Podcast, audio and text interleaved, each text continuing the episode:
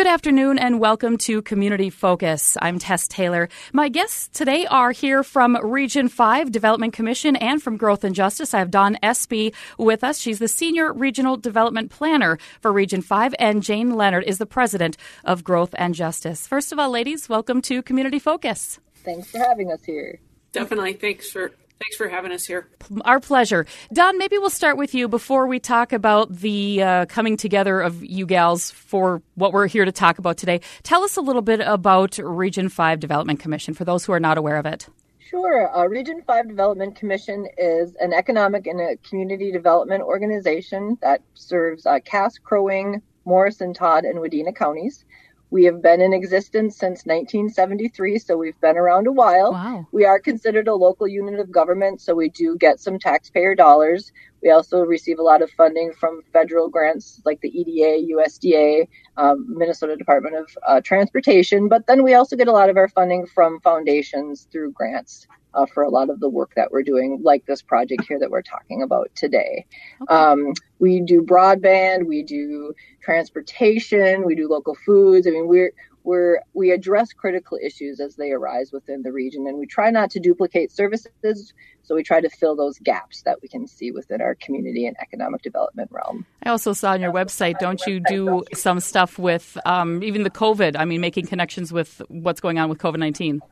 Absolutely, yes. We were able to get some funding from the EDA to hire a pandemic specialist who will really be looking at how can we be recovering as a region from the pandemic. Mm-hmm. And then also we received some of the care dollars to be able to give out loans to small businesses as they needed it through this through the pandemic. Yeah.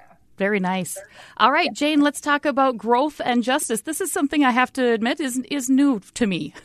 Well, well, thanks, Tess. Yeah, we are uh, a fairly small nonprofit. We're statewide, uh, based in St. Paul, and we uh, work on equitable growth, uh, equi- equitable equitable growth policies, mm-hmm. Uh, practices, um, and also uh, social justice. So it's kind of a combination of of the economy and society working together to create thriving, vibrant communities. And uh, I've had a career in community economic and rural development for almost 40 years, uh, which wow. is how I uh, came to work with the regional development commissions and Region 5 in particular. I've had a long standing work with them. And, and so this project uh, came together in part because we've uh, both organizations have been working on the Minnesota Equity Blueprint, which started about three years ago now. And, and Dawn was one of the participants in that whole process uh, to create this document. And the Rural Communities Equity Action Guide is is in many ways, I think, an offshoot of that, but in particular for uh, rural communities. And um, and well, that's what we're here today to talk about the Equity Action Guide for Rural Communities. This is something that you two have partnered now with. And I'm guessing, you know, you just hear the word equity these days and you're thinking the challenge is a lot harder than it may have been in the past. And it, this is something that's needed. Let's talk about the Action Guide for Rural Communities. Uh, absolutely. I can just give a, a background on how Jane and I, Region 5 and Growth and Justice, partnered up. Um, like Jane said, we, we'd been in uh, partnership with the Thriving by Design Blueprint, which led us to more work around uh, regional prosperity and really thinking about our rural communities and how we can help lift up the underserved populations. And, and, when you look at demographics and things, rural is considered an underserved population. And so, really, this this was impactful for all of the people that live here in our five county region. And so, when we think about equity, what we're really thinking about is really that inclusion in a community in ways in which all people can thrive. We're not trying to lift up any particular group, you know, it's just how can we work as a community so that we're all benefiting off being being here in this area. And so we were lucky enough, Region 5 was lucky enough to get some funding from the Northwest Area Foundation as well as the McKnight Foundation to work on this regional prosperity program. And so this has been in place for almost two years now. We have eight different welcoming community advocacy groups around the region that we're working with on projects. And then another part of this was how can we help communities be able to do this kind of work in rural spaces? Because what we were recognizing as an organization is that there was a lot of how-to guides out there, but they were always in really, you know, urban locations, yeah. metro locations, and it really didn't speak to the the dynamics that happen in rural places. And so we thought, well, we're going to do a, a rural specific equity action guide. And that's when we partnered with our friends at Growth and Justice, with Jane and her partner Monica, who really helped put this guide together. This guide, and I'll let Jane share a little bit more, but just a brief brief idea of what the guide is about. It does contain action steps. It contains six different case studies from rural communities throughout the region or throughout the state, not just in Region 5. And um, it, it showcases projects that range anywhere from local foods to local arts to housing. And so, uh, Growth and Justice did a really great job of digging into those rural projects and finding where the equity was really making a difference. Right. And, and I can let Jane talk more about that. Yeah, go ahead, Jane. Yeah, uh, thanks, Dawn. Yeah, and, and I would uh, I'll just add that uh, part of this is you know kind of a heart project for me as well because I have a farm about 30 minutes southeast of Brainerd and uh, on the south end of Lake Mille Lacs. And in the foreword of the Rural Communities Equity Action Guide, um, I write about my great grandparents who who settled there uh, in the early part of the 20th century, mm-hmm. 1900s, and um, and the same kinds of challenges were happening in a way then too. And and they pulled together with their neighbors, uh, all immigrants. Um, because they were trying to get uh, fairer, uh, more just, if you will, uh, kinds of, of uh, help from the suppliers for their uh, agricultural products, from uh, transportation to Minneapolis, for example, for their their crops, particularly potatoes at that time, and and actually pulled together across immigrant groups to put together a, a warehouse where they could all uh, share in the collection and then then transportation of that. And so equity, you know, really is part of our rural heritage, and um, and I think we forget that sometimes. And so it's both the social equity of getting together to make those things happen and working together to do it, and then the financial equity where you're uh, helping your family and your community, uh, but you're you're also doing that together. Um, so it's uh, it, for me, it's it's both a historical and very you know current kind of of issue. Mm-hmm. And uh, as Dawn said, it's it's really the guide is really a way to help show that people are working together across the state in in different communities, uh, in different ways, and uh, on different topics. Um, you know, Dawn mentioned, for example, the uh, housing uh, project that that we covered in Bemidji, and there's a a workforce and education project that's been going for 30 years in, in the Winona area. Um, so it, these aren't just uh, immediate things happening right now. They're they're things that have been happening over the years, and we can really learn from them and um, and see that really at the base of it, it's what we do best. I think in in rural Minnesota, which is is get together, get to know our neighbors, be welcoming, and be be intentionally welcoming mm-hmm. because we need everybody, um, uh, particularly these days with the pandemic and other things. And, and we need the workforce, frankly, as well, even though we're in an economic slump right now because of the pandemic. Um, that's that's going to turn pretty quickly, I think, once we get out of the pandemic. And before all that happened, we had extreme workforce shortages in parts of, of Minnesota, and that will continue. So we need to be welcoming. Absolutely. As, like you already said, especially in these times. And with the, pandemic, that's probably made your job a little bit harder right now. But um, to see that it's still it's still in action is fantastic. So, what can people learn if if they get this guide? What what does it help them do? What's the action part of it? Yeah, I, will I'll take a crack first, and then maybe Dawn can can jump in.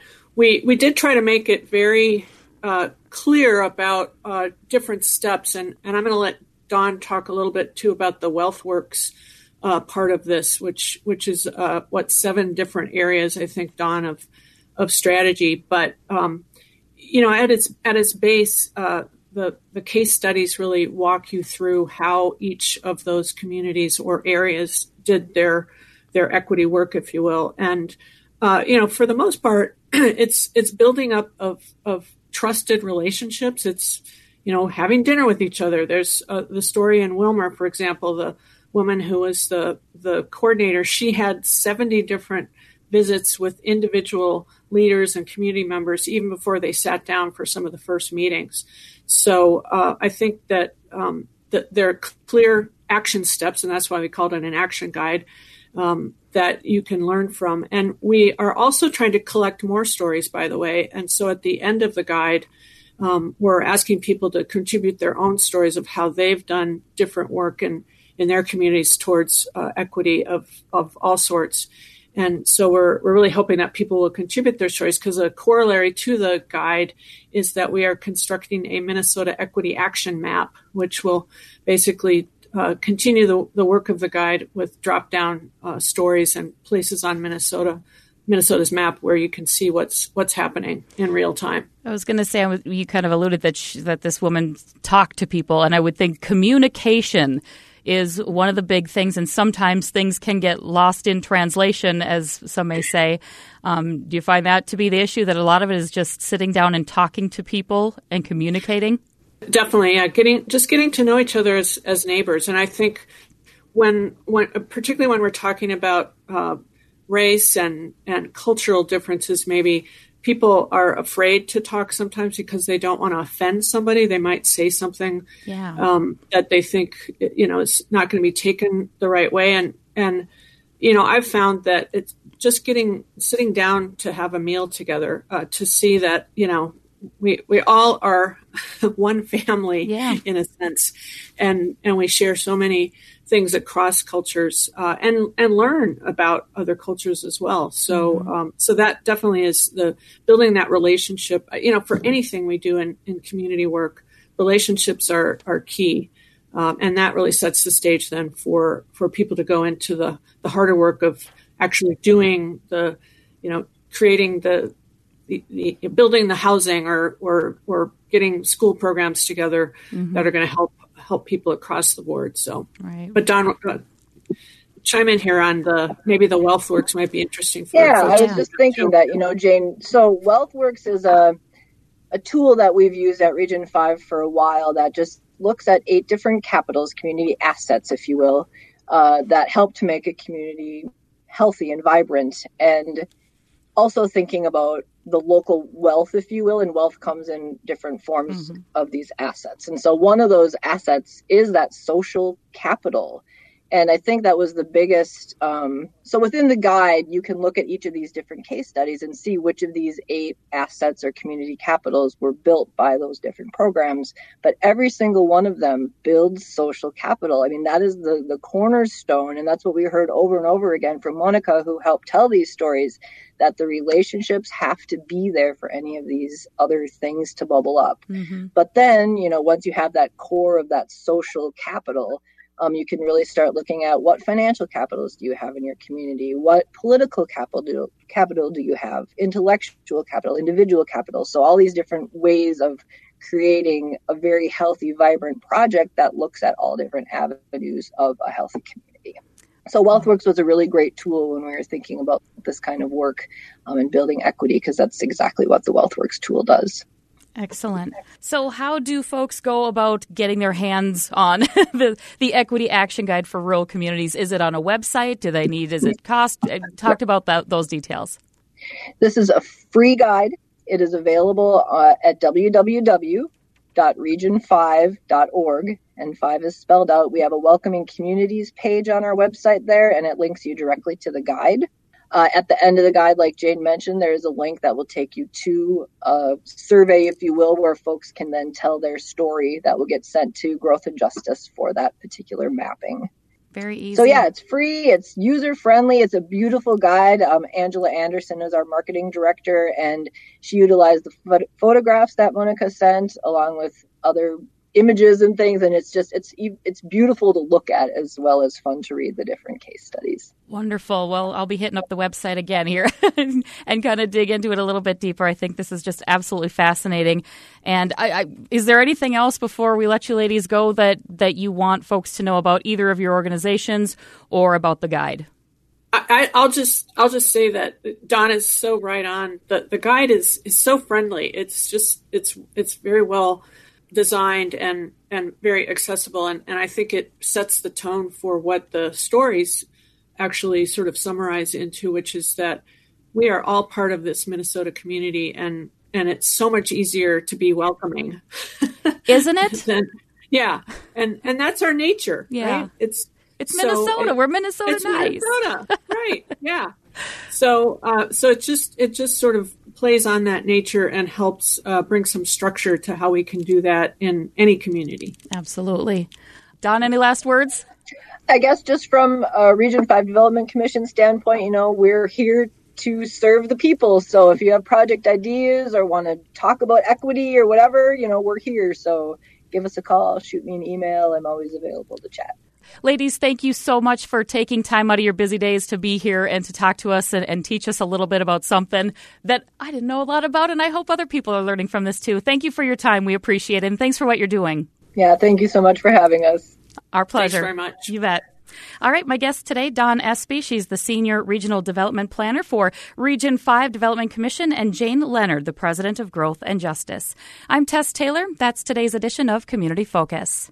And don't forget, you can always listen to Community Focus anytime online at our website. That's at 1067wjjy.com. And you can also pull it up through our free downloadable app, and that's powered by Cuyuna Regional Medical Center.